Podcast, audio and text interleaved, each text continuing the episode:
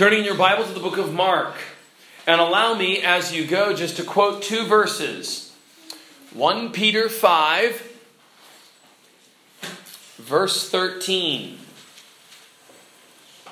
The church that is at Babylon, elected together with you, greets you, and so does Mark, my son. Peter, at the end of his life, says, My son Mark. And then at the end of Paul's life, just before his head is cut off, in the book of 2 Timothy, chapter 4, the Apostle Paul says, Only Luke is with me. Take Mark and bring him with you, for he is profitable to me for the ministry. Mark was a young man when, in the late 40s AD, about 15 or 20 years after Jesus went back to heaven, the Apostle Paul and Barnabas went on the first missionary journey. They left a city called Antioch to the north of Jerusalem, and they began what would be about a year and a half or two years of traveling around preaching the gospel. And they took a young man named Mark. After Paul and Barnabas were stoned in the city of Lystra, Mark was afraid and left them.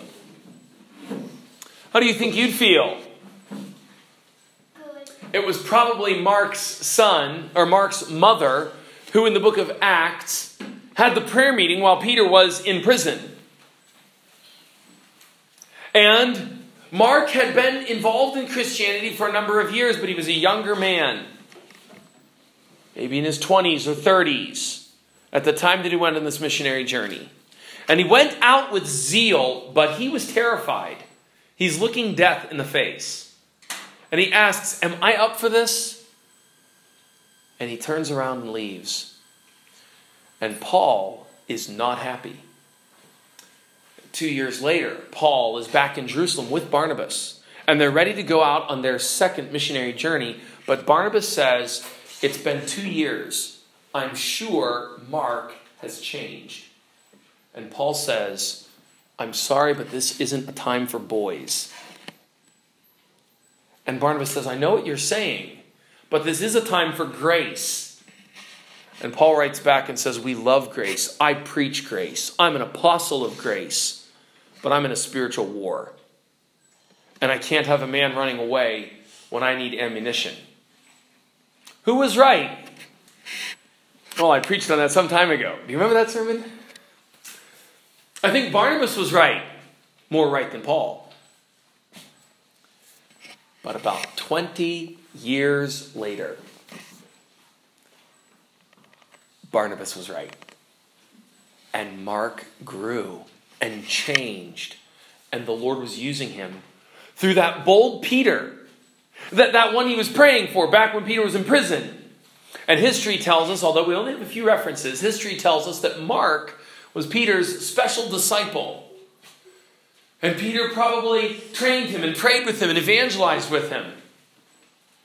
Like all godly pastors should have one or two or three or five young men that they're training and praying so that when they die, those men can take over. Or even while they're living, those men can go out and plant other churches. And Peter did that with Mark.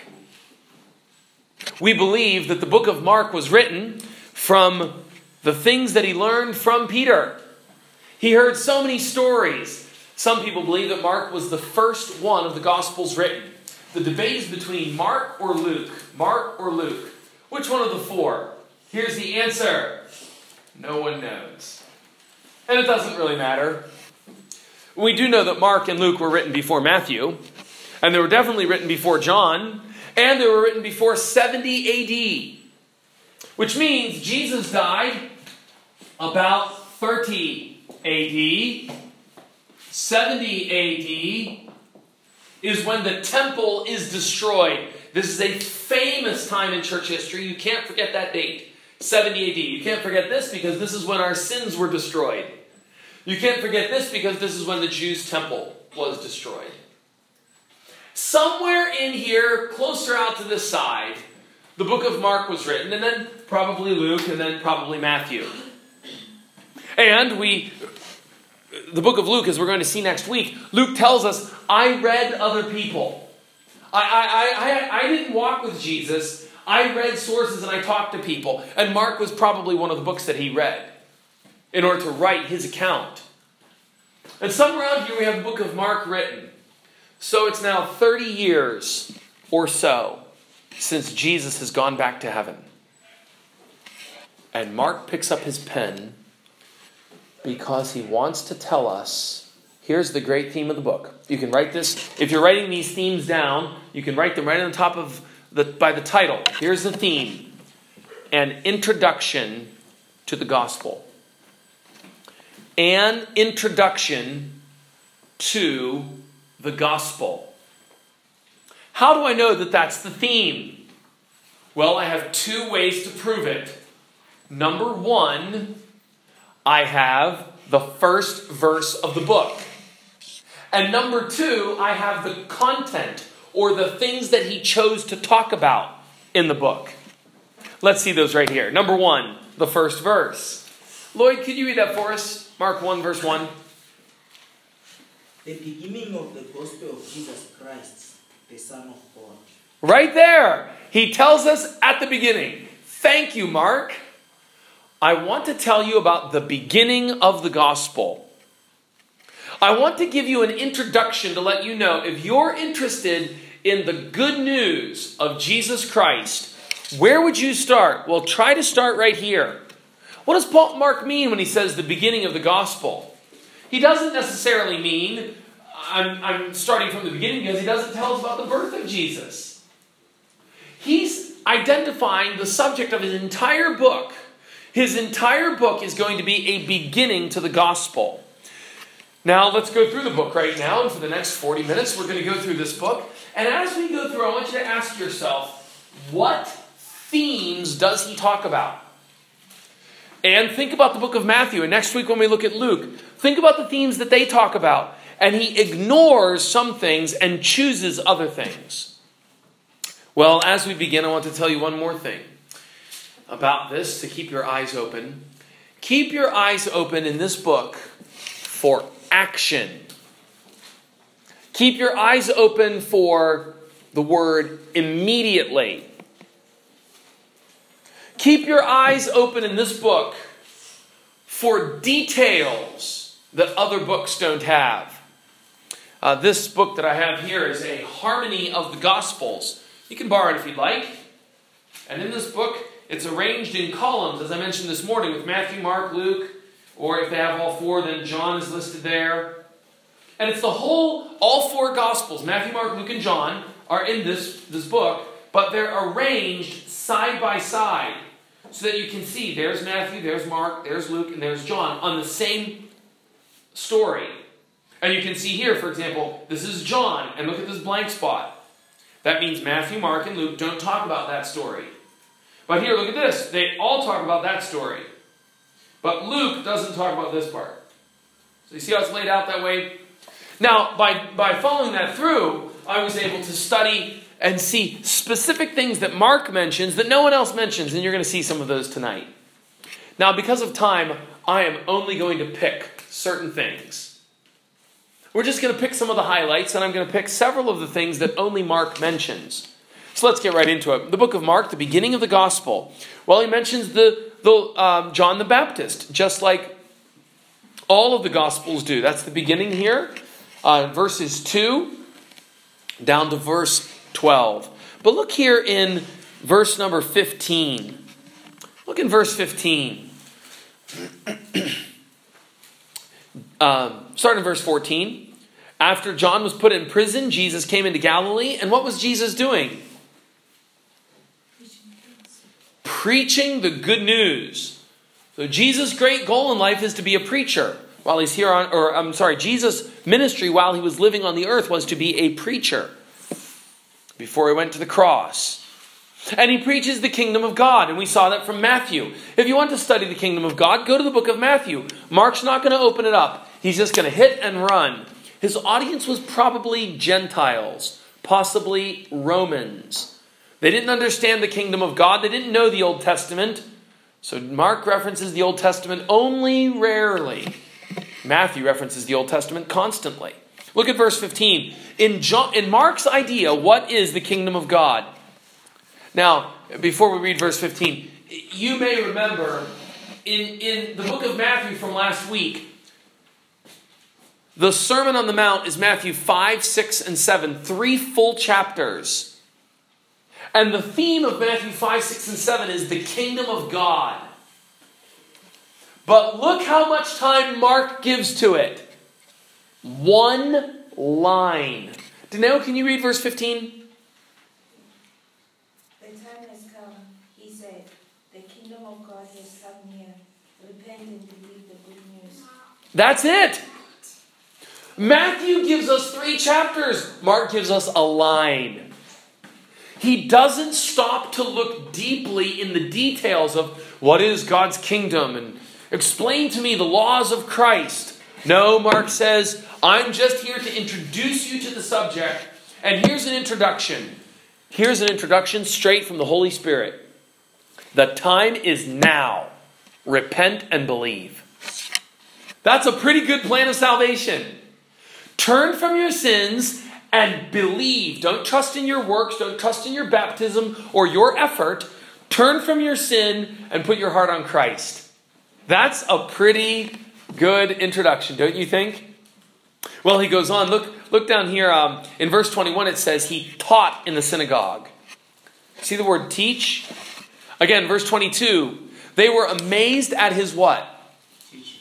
Teaching because he did something. What did he do? He taught them. Here it is again. Jesus is a teacher. I've got to keep saying this over and over because, again, this is not comfortable today. But true Christianity is a rational religion. It is not a religion where you unplug your brain, disconnect logic, stop reading books. No, this is an issue where you need to learn things, you need to study, you need to come in with your thinking cap. You need to bring a pen and buy a Bible and read a book and work hard. It's not easy. There are ideas to be learned, and Jesus shows us that because he's always teaching, not shouting. Well, uh, this is a passage that I love in the book of Mark. Verse 32. After he heals Simon Peter's wife, wife's mother, verse 32, and in the evening. At what time in the evening? Verse 32, what time? When the sun is When the sun had gone down. That's the kind of thing Mark puts in everywhere. Have your eyes out for that. He doesn't just say in the evening, he wants to know when. The sun's down, so it's getting dark, just like now. What happens? They brought to him how many people? All who were diseased and possessed with devils. And how much of the city was gathered together? Crowds of people were there. When? It's already after dark. He's already worked a full day. He wants to rest. No rest. Verse 33 the whole city's gathered together to the door. Verse 34 and he healed many that were sick of divers diseases. He cast out many devils and did not allow the devils to speak because they knew him. And verse 35 and in the morning, taking some time off because he had worked so hard the night before. What does it say? And in the morning, getting up not not before the day, but what time did he get up? While it was it was still dark, and he prayed. While it was still dark. And then he leaves. He goes out of the house. It's not enough just to sit in a corner. He has to get a private place. He walks out of the house. He finds a private place and he prays there. His priority was always divine subjects. I wonder if that is our priority. Well, he goes on preaching, he goes on evangelizing. Look in chapter 2. we mentioned this just briefly last week, but in chapter 2, there's the story of him healing this man who comes down through the roof. And in verse 5, I love this. Verse 5 when Jesus saw their faith, because they opened up the roof, when Jesus saw their faith, he said to the sick man, Son, your sins are forgiven you. Isn't Jesus wonderful? What would you think he would say? I heal you. But he knows where the priority should be. When he's tired, he gets up to pray. When you're sick, he forgives you. That's Christianity. The priority was not his broken body. But he didn't forget his broken body. There were certain scribes sitting there reasoning in their hearts. They're just thinking. And what do they think in their heart? Verse 7 Why does this man speak blasphemy? Who can forgive sins but who? What does that tell you? That tells you they were logical. And was their logic right or wrong? Their logic was exactly right. They understood proposition number one in Aristotle's syllogism. Proposition, proposition one only God can forgive sins. Proposition two Jesus forgives sins. Proposition three conclusion. What's the conclusion? Jesus is God. And rather than asking, is it true, they simply say it's blasphemy. It's only blasphemy if you're not God. But if you are God, it's not blasphemy anymore. So I wrote in my Bible a little triangle. That's my mark. This is the mark I put all through my Bible when I found the deity of Christ or the Trinity. If you start that today, pretty soon your Bible will be filled with triangles. And if anyone ever says, well, well, Jesus never claimed to be God, you just open your Bible to almost any page in the New Testament, and you, these triangles will jump out at you, especially in the Gospels. Well, that's, uh, that's enough there for chapter 2. Jump to chapter 3. Oh, chapter 3. Look at chapter 3, verse 1. He enters into the synagogue again, and there's a man there with a withered hand. Verse 2. They watched him. They were trying to trap him whether he would heal him on the Sabbath day so they could accuse him. And he said, Jesus said to the man with the withered hand, Stand up. And he said to all the people, Is it lawful to do good on the Sabbath day, to do evil, or to save life, or to kill? But they would not talk. Why would they not answer? Were they, were they like Solomon says, a wise man will control his words? No, they were cowards. They were wimps.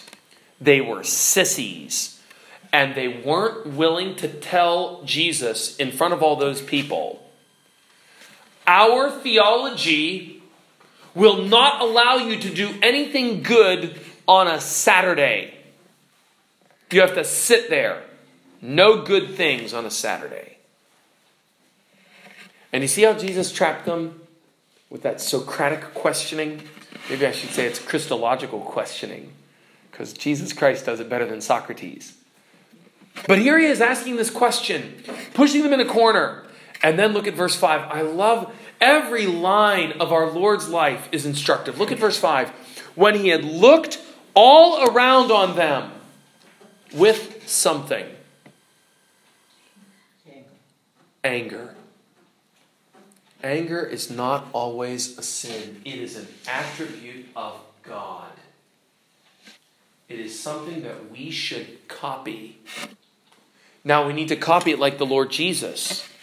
Just like we need to copy the Lord Jesus' love. Jesus loves in a certain way and he gets angry in a certain way. Jesus rejoices in a certain way. Jesus laughs at some things and not at others. And you and I should copy that. We should copy his anger here. Let me ask you, what was he angry about? It says it right there in verse 5. Thank you, Francis. They were stubborn people. He is not happy with that stubbornness. He's angry at their stubborn hearts. And then Jesus is not a coward. He knew what they would think, he knew what they would eventually do. They don't have the guts, even though there are many of them, even though they're the ones who don't want to help a poor man. Jesus is a strong, courageous man, And he has the courage to be angry at them in public and then to go on with his plan and heal the man right there in front of them. He could have taken the man out to the side. Instead, he says, Stretch out your hand. Verse 6 And the Pharisees went forth. Can you imagine this? And Jesus knew that they would do this. What did they do in verse 6? To do what? From the beginning of his ministry, they want him dead. And Jesus knew that, and he still healed the man. This is the introduction to the gospel of Jesus. And there's, there's these wonderful things being laid out. He's laying out for you a man who's not merely a man. He's laying out this prophet who's not merely a prophet. He's laying out for you this teacher who's much more than a teacher, who's courageous and bold and pointed and perfect and gentle and loving, even loving on a Saturday. And so he shows us what the Sabbath is for. Verse 7 Jesus withdrew himself with the disciples, and a great multitude came after him. Look in verse 11. The unclean spirits, when they saw him, fell down and cried, You are the Son of God. They knew the truth. And so what did he say in verse 12? He commanded them that they would not do what? Is the Lord Jesus humble? He is. Is God humble? Can God be humble? I, I thought if you were humble, you forget yourself. But God doesn't forget himself. This is the glory of our Lord Jesus Christ. When he took on flesh, he acts just like this. And he is humble while he's here on earth. And he's glorious in his humility. And here's one more example. We're going to see more of them. If you want, you can put an H for humility in verse 12. He commands the demons, don't talk about me publicly. Well, he goes on there and chooses the 12 disciples. And then look at this. This is another interesting one in verse 31, chapter 3, verse 31.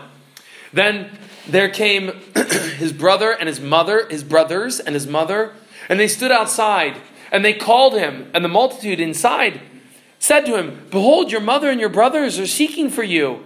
And he answered them, Who is my mother or my brothers?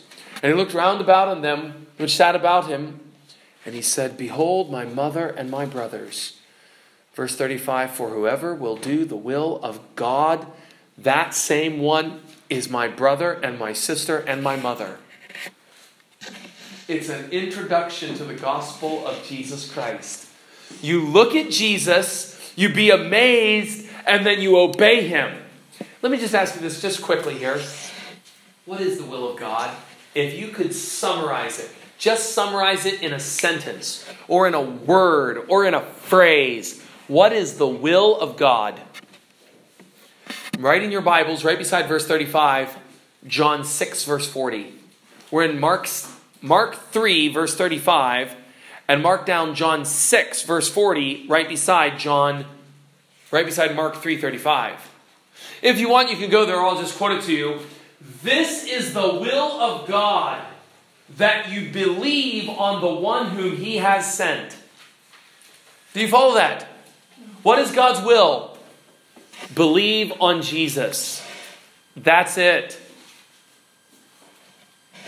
If you had to summarize the will of God, the best way to do it is this just believe in His Son. Yes, there's other verses in the Bible. I know 1 Thessalonians 3 4 says, This is the will of God, that you abstain from fornication. That's true. But if you want to get right down to a summary statement of the will of God, there it is. Book of John, chapter 6, verse 40. Believe on the Lord Jesus. Because if you believe in him, you will be drawn to him. And if you are drawn to him, everything else will follow. Chapter 4 is the parables. The parable of the sower in verses 1 down to verse 21, 20. And then here's an interesting parable. It's only found in the book of Mark. Just want to take this for a moment. Look at chapter 4, verse 26. It's the only parable that's only in Mark. You might want to mark that down in your Bible here. Mark 4, verse 26. This parable is only found here. And he said, The kingdom of heaven, the kingdom of God is like a man who casts seed into the ground. And then what does the man do? When he casts the seed into the ground, what does he do? He goes to sleep. He rises night and day, and the seed will spring and grow. He does not know how. For the earth brings forth fruit of herself, first the blade, then the earth, after that the full corn in the ear. But when the fruit is brought forth, immediately he goes out and puts the sickle in, because the harvest is here. John MacArthur preached a great sermon a few years ago, and he said, Sow the seed and go to sleep. Sow the seed and go to sleep. And that's that's the message of God's sovereignty. And that gives me great comfort. I am full of zeal for evangelism, but not so full as I wish I were. I long to see people come to Christ. I spend 10 or more hours every week on evangelism. I want to spend more time speaking to people about the gospel. But I have to accept this parable. And I have to be comforted by it because it can overwhelm me and say, I can't do it. It'll never work. What can I do? Hey, the beginning of the gospel, just the introduction, just the first step of the gospel. You give the word and then step back. If you want to be in my religion, the religion that Jesus came to start, it's this simple. You accept me and believe on me, you tell others about it, and then just go to sleep. Wow. What a concept. What a message. The sovereignty of God. Because, as it says in verse 28, the earth will bring it forth by itself. The earth doesn't call out for the farmer, Hey, farmer, can't you help me? It does it by itself. That's the message here the sovereignty of God and the power of the Word of God. We sow the seed, and the gospel will save people. Let me ask before we move on. I don't know when I'll come back to this. Do you believe in the power of the gospel? Do I believe in it? I find myself doubting the power of the gospel, and I need to remember Romans 1:16. I am not ashamed of the gospel of Christ, for it is the power of God to salvation. I've just got to believe that. If we are giving the gospel faithfully, He will make the seed to grow. Well, chapter 4 has many other wonderful things, but we're going to move on. Chapter 5 is the story of the demon. There's a demon here. He comes to the country, the Gadarenes. It's very long in Mark, almost as if it's only in Mark. It's not in Luke. And, and here in Matthew, when it's told, it's, it's only about eight verses, but in Mark, it's many verses. Do you see what I said? Mark is action oriented immediately. We've already passed the word immediately a number of times. I don't know if you've noticed that as we've been reading. Here, the story of this man possessed with a demon. Jesus, uh, Mark gives us a lot of details. Look at some of the details in verse 2. When he was come out of the ship, what's the next word? Immediately. See there? There met him a man out of the tombs. Verse 3 He had his dwelling in the tombs. He stayed in the tombs. No man could bind him, not even with chains. He had been often bound with fetters and chains, and the chains had been broken. No man could stop him. Night and day. Imagine him shouting right now. He shouts in the night, he shouts in the day. He's in the mountains, he's in the tombs, he cries, he shouts, and he cuts himself with sharp stones. It's a work of the devil to mutilate yourself. God does not want us to mutilate ourselves or to hurt ourselves. When we lose our mind, when we're overcome with powers outside of rationality or the image of God or the Lord Jesus Christ, then we do things that are very foolish, like the prophets of Baal who cut themselves. False religions always do that. False religions taught the mothers and the fathers to offer their babies as sacrifices, living, burning sacrifices. False religions cut themselves. Demons inspired that. And here we see it the demons inspired him to cut him here. When he saw Jesus, he ran to Jesus and worshiped him. Why would a demon worship this man? There's another triangle, by the way. He cried with a loud voice, What have I to do with you, Jesus, Son of the Most High God? I tell you by God that you do not torment me. I ask you, do not come and torment me. For he had said to him, Come out of the man. Well, the devil does come out. And then look in verse 15. And they come to Jesus and they see him that was possessed with the devil and had the legion sitting clothed and in his right mind. Nakedness is not a natural state. It was natural before the fall, but after sin has come into the world, it's not natural. It's unnatural to take your clothes off in public. Here, this man is now free from that terrible demon and he sits. He's rational. He's in his right mind. And what, what, does the, what happens to the people in verse 15? What was their response?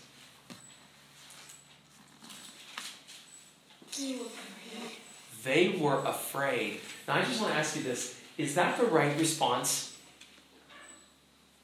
Was that the way they should have responded? Absolutely yes. If you look back in the last chapter, look back at chapter 4, verse 31. when Jesus calms the waves, they call, he calms the waves in verse 39. And in verse 41, what does it say? How did they respond when he calmed the waves? Someone read that verse, verse 41. And they feared exceedingly and said to one another, Stop. They were terrified. Why? Keep reading, verse 41.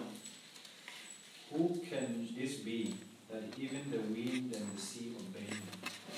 They know up front this isn't a man. Men don't do this. This is not normal. No one can do this. Even prophets can't do this.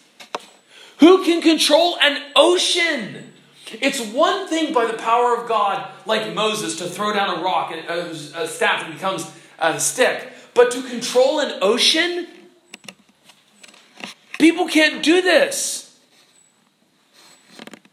I put a triangle there, and they were afraid. And then in verse 15, they, uh, chapter 5, verse 15, they were afraid. And I'd like to tell you that they were right to be afraid because they finally realized we are with someone who looks like us, but he's not like us. It's, it's, it's kind of like books and novels try to do when they, they might try to tell a story about a, a terrifying ghost. What terrifies you about that? Because in some ways, that person is like me, but in another way, he's so different and so different from me that I'm scared. They were frightened of the Lord Jesus because they were so near to someone who was so different. He was God.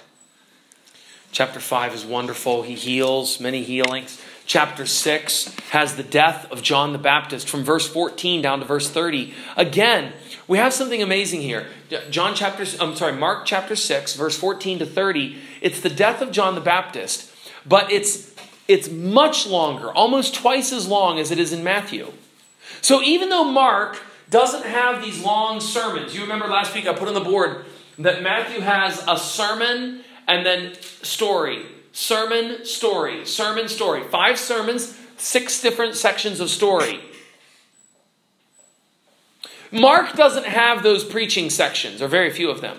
He cuts them all down, like the Sermon on the Mount, to one line.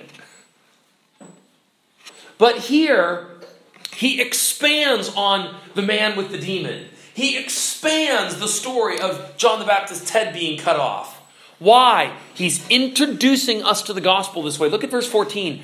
King Herod had heard of Jesus, for his name was famous, and he said, John the Baptist is risen from the dead. Now, why would he think that? now it tells the story of how John the Baptist had his head cut off. John the Baptist was in prison.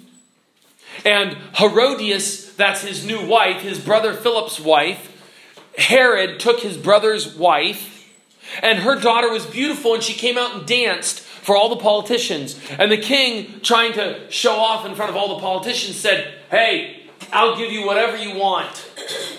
And the girl goes back to her mother and says, What should I ask for? And the mother says, Tell him to cut off John the Baptist's head and put it on a plate. Why would she say that? Because he was preaching politics. Because John the Baptist was preaching to politicians. Look at this in uh, Mark chapter 6, verse 18. John had said to Herod, It is not lawful for you to have your brother's wife. Uh, verse 19, therefore Herodias had a quarrel against him and would have killed him. Who is the king? Herod. Who makes the laws? Herod. Who defies the laws? John the Baptist. Why? Because there's a higher law than the king. There's a law above the king. Samuel Rutherford wrote the book 400 years ago, Lex Rex, Latin for the law and the king. Lex is law, Rex is king. The law and the king. And what Rutherford's point there is there is a law higher than the king. It's God's law. And here, John the Baptist goes right into politics. I wonder how he would be received in our churches today. And what happens? Look in verse 26. The king was exceedingly sorry, yet for his oath's sake, and for their sakes which sat with him, he would not reject this little girl. And immediately the king sent an executioner and commanded his head to be brought, and he went and beheaded him in the prison. The fear of man will make you do foolish things. The fear of man will even put you in a place where you will send your soul to hell rather than oppose a 17 or 18 year old girl.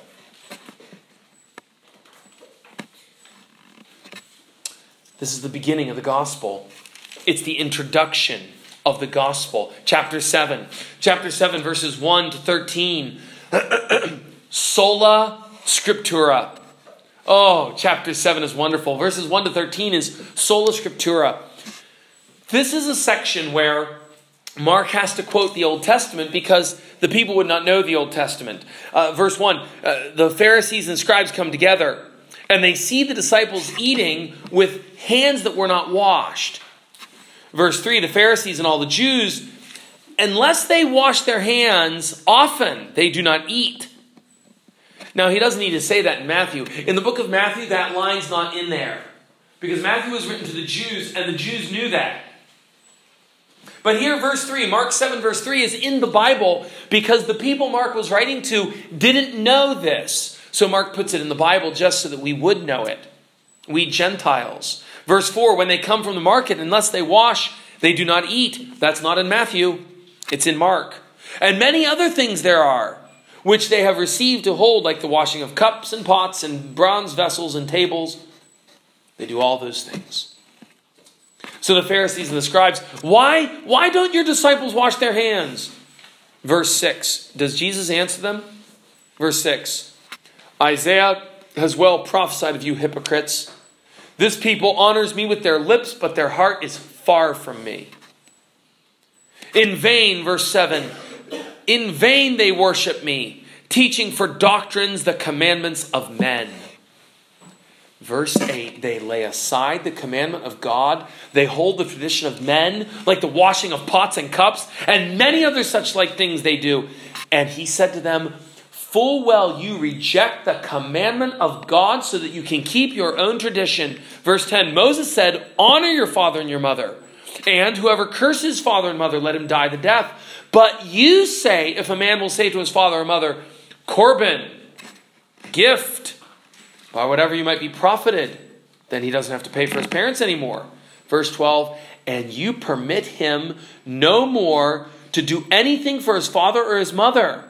Verse 13, making the word of God of no effect through your tradition, and many other like things you do. What is Jesus saying here? You have an authority higher than the Bible. That's sola scriptura, or that's Jesus was teaching sola scriptura. He's saying you're wrong. You're hypocrites because you pretend to be religious. You pretend to worship God, but you have an authority higher than the Bible. Oh, I love you, Mark. Thank you for putting that story in. And Lord Jesus, thank you for doing that. Here's an introduction to the gospel obey the Bible. You want a beginning? Just bow to the Bible, whatever it says. If you don't like it, if it's different, if you didn't if you've never heard that, if your uncle doesn't agree, if it's not your culture, just accept the Bible. That's just an introduction to the gospel. Yeah, but I have these problems. No, no, no. We don't we don't do that. We just we just accept the Bible. It's God's word. Well, but but I'm a Christian who does. No, no, no. We just it's the Bible. He goes on. Oh, so I've just got to make a comment here in the next section. Uh, look, look down at verse 14.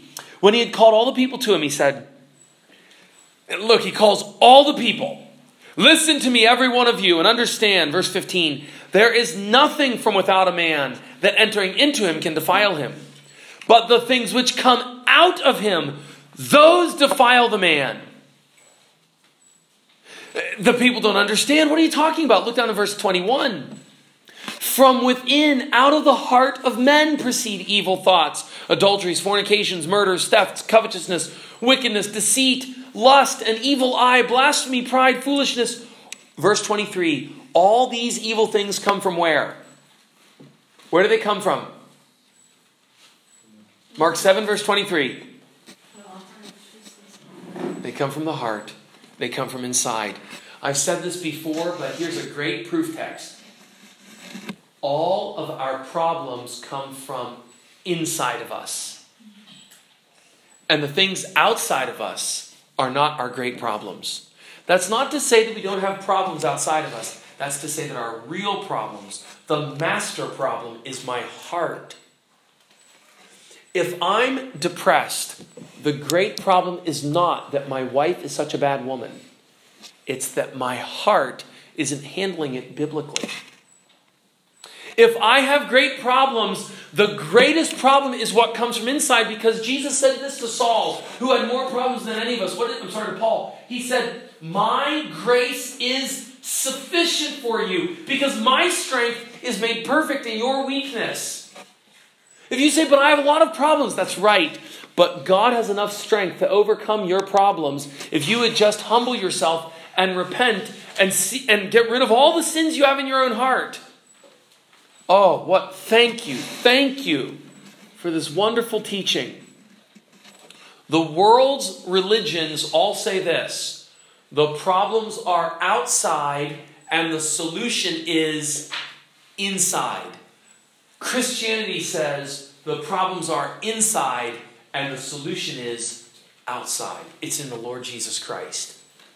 That's the beginning of the Christian faith. Oh, so much. One more thing in chapter 7. We, we can't go without seeing this. I'll probably never preach a sermon on this, so we've got to just see it now. Um, verse 25. A certain woman whose young daughter had an unclean spirit heard of him.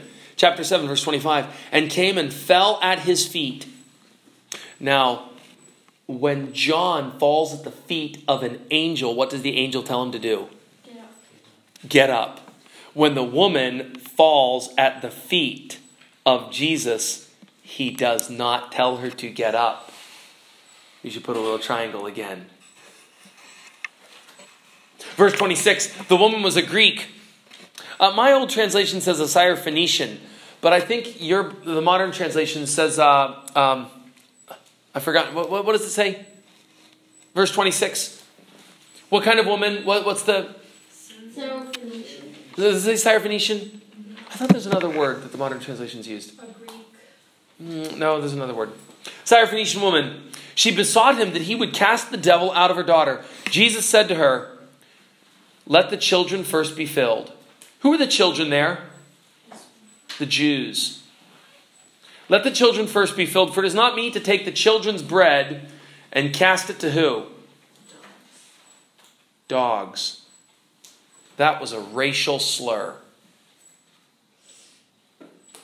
It would be like in America saying the word nigger, chink, one of these other words that is crude. Gringo, people call whites in certain places. All these different words. Jesus used a word like that. It was highly offensive. And what does she do? Verse 28. She answered and said to him, Yes, Lord. Yet the dogs under the table eat the children's crumbs. Write an H beside that. What a wonderful example of humility. She calls herself that offensive racial stereotype. The things that the, the crude Jews were saying about her. She takes it to herself and says, You're right, but can't I just have a crumb?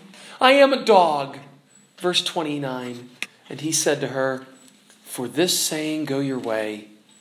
The devil is gone out of your daughter. Do you see? If I can use this crude terminology, please forgive this. She purchased her daughter's healing with humility. Do you see that? That's the way to live. Brothers and sisters, let's just go low. Let's not be offended when someone says something rude to us. People do that. Let's not be hypersensitive, always getting angry about everything. That's the way people are. It's okay. Let's not get that way. Let's just go low, especially before the Lord Jesus. Let's be honest about ourselves. Let's be honest about our culture. The Jews' culture was superior to the Syrophoenician culture. It was the Jews' culture that brought a system of laws. The laws of the Old Testament were superior. And this woman did not get cocky or proud or angry. She just said, You're right, I'm a dog. Can't I have a crumb? She says, More than a crumb. More than a crumb. The story is also in Matthew, where I believe she was converted. I can't wait to see her in heaven. Speak to this woman who mastered humility.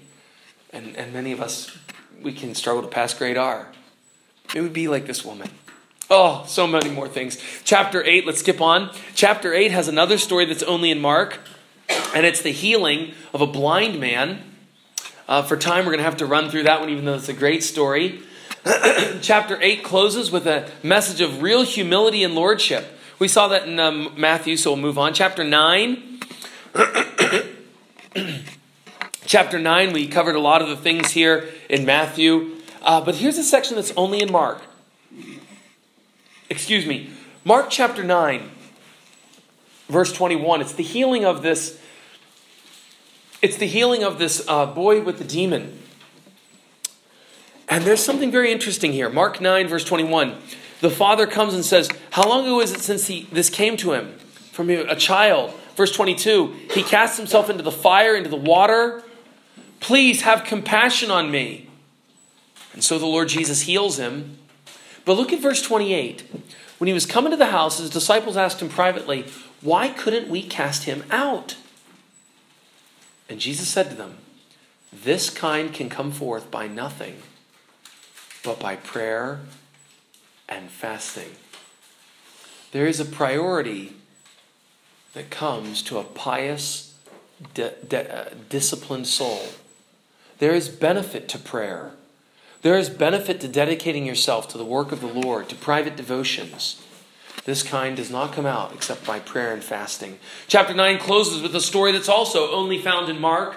It's found in hints in Matthew chapter 18, but in fullness it's found in Mark. Verse 43 If your hand offends you, cut it off.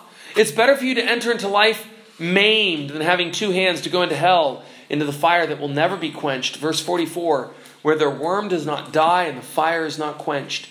Jesus goes on to give a lengthy teaching here about the doctrine of hell. From verse 33 to verse 48, he says hell is a place of fire, hell is a place of torment. And he has extended teaching on it.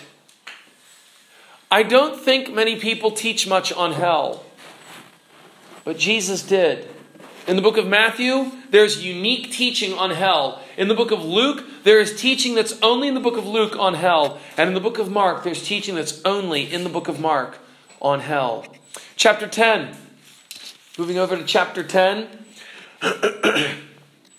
he says this uh, in verse 27 that I didn't touch on last in last week's message on Matthew. For with God, all things are possible. The prosperity gospel twists this and contorts it. Let me just ask you, what does this mean in verse 27? Um, with God, all things are possible. The context is the rich young ruler. Do you remember this rich young ruler? He, he's a young man. He comes to Jesus back in verse, um, verse 17. He says, What can I do to have eternal life? Jesus says, Obey the commandments. He says, Oh, but I already do that. And then Jesus says, Sell what you have. He goes away sorrowing. And Jesus loved him. It says that Jesus loved that young man verse 21. Uh, by the way, Mark is the only gospel that says that Jesus loved him. and Jesus is, uh, Mark's gospel is the only one who says, uh, Come, take up the cross and follow me in verse 21. So he goes away. And then in verse 24, Jesus says, it is very hard for those who trust in riches to enter the kingdom of God. Verse 27 With men it is impossible, but not with God, for with God all things are possible. Prosperity preachers quote this verse, but they don't read the context. What is possible with God? A rich guy can be converted. That's it. God can save Donald Trump. That, that's, what it, that's, that's the message. You might think it's impossible. He's how old? 70 years old or something. He's rich. He's profane. He's worldly. God can save him. That's not beyond his power. Uh, I can just tell you briefly the story of a rich man who was converted. Very old. His, I believe he was in his 80s. Mortimer Adler. He was an unbelieving secular philosopher, famous philosopher in America, wrote a number of books. I have some of his books. Mortimer Adler wrote the book How to Read a Book. And then he wrote the book How to Speak, How to Listen. He wrote lots of books. He wrote his autobiography in his 70s, and then he wrote a second autobiography after he became a Christian. I believe in his 80s. And the book, the second autobiography is Another Look in the Rearview Mirror. Isn't that nice as an 80 year old man to write? Here, let me look back. Yeah, okay, I got some things to change. I need to write a second autobiography because now I've come to Jesus. God can save people like that, even at 80. oh, what a wonderful passage. Skip over chapter 11. Chapter 11 begins the Passion Week. And so from chapter 11 to chapter 16, it's the last seven days of our Lord. And, and here, oh, so much glory, but we'll run, run through it. Chapter 11, the triumphal entry. Chapter 12 is the parables that we covered it briefly in Matthew. Chapter 13 is the Olivet Discourse, the teaching about the future. It's the only discourse that Mark includes at length. He cuts out the Sermon on the Mount. You know, some people like to say that eschatology is not that important, so let's not let's not let's not spend that much time. It's popular. I am a premillennial dispensationalist. It's very common in America, very uncommon here. Okay? Most conservative preachers are amillennialists. And I am not. I'm, I'd be the other side. And, and it's very common for them to say, hey, hey, don't talk so much about the future. You know, the only one of the sermons that Jesus recorded, or that Mark recorded, is the sermon that has to do with the future. Maybe the future is more important than we think. Maybe we should teach about the future. That's Mark chapter 13. And then Mark 14 is the Passover. They all drank of it. Mark 14. Mark 15 is the crucifixion. Oh, so many things in here we're just running on. I don't have time to talk about the division of the wills. And chapter 16, let me just go right to the end. Chapter 16 is different from all the other uh, resurrection accounts because in verse 9, there's a section from verse 9 to, down to verse 20 that many manuscripts didn't have. It's different from all the accounts in this. In verse 17, I'm sorry, let's start in verse 15.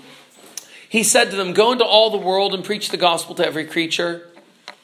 Verse 16 He who believes and is baptized will be saved, but he who does not believe will be damned. The Church of Christ wants to tell us that we must be baptized or else we will not go to heaven. But Jesus says if you believe if you believe and be baptized you'll be saved. But how do you go to hell? You just do one thing. What's the one thing you do to go to hell? Don't believe.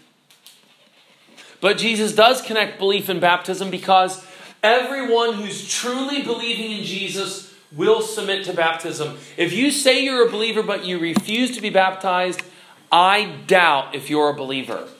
Why? Because he says it right there.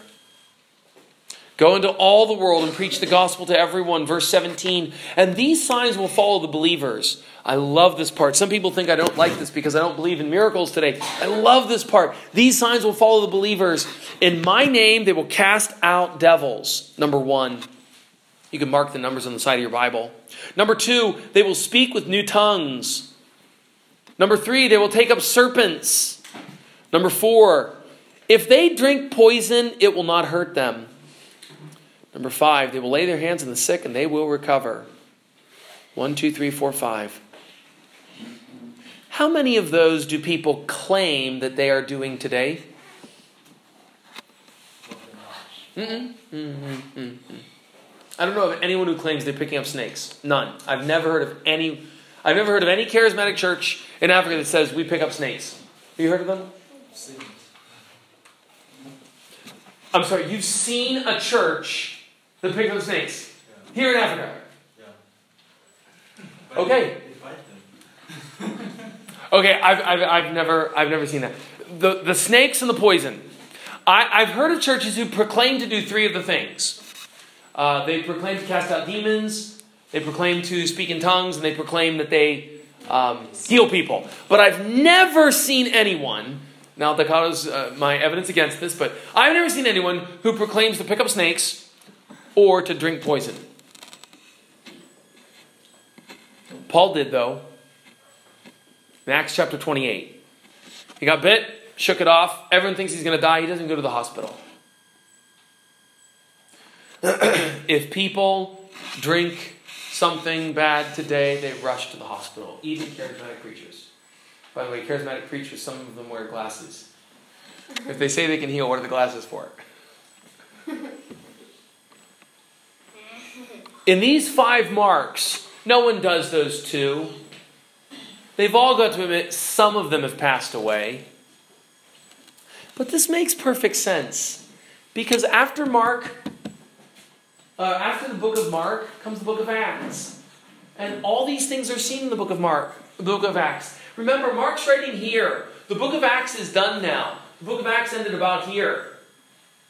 Mark's writing, he's looking back over it all and he's saying, Yeah, yeah, I know those five things. We saw them. They all happened. Every one of those things happened. And they're done now. They were God's tool to begin the church, and they're done. And if someone says, Oh, they're not done, then I just say, Pick up a snake, please.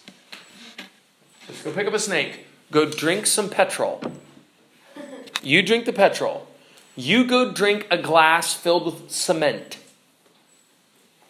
But they won't, and they can't, and they don't. And if their child drinks rat poison, they're going to run to the hospital, and they should. But if one of them has passed away, what about the others? They were for a time, and they were a good thing for a time, but they're not used anymore. We close with 19 and 20, the book of Acts. So then, after the Lord had spoken, he was received into heaven and sat on the right hand of God. And they went forth and preached everywhere, the Lord working with them and confirming the word with signs, wonders, and miracles. Amen. This is the beginning of the gospel. Look at Christ. Love Christ. Adore him. Be amazed at his teachings. Humble yourself. Repent and believe, and you will be saved. Father, fill us with your Spirit and help us to accept and to love the teachings of the Bible today. Thank you for this little book. Thank you that you gave us three of these books, these synoptics. Help us to love the teaching of the Bible.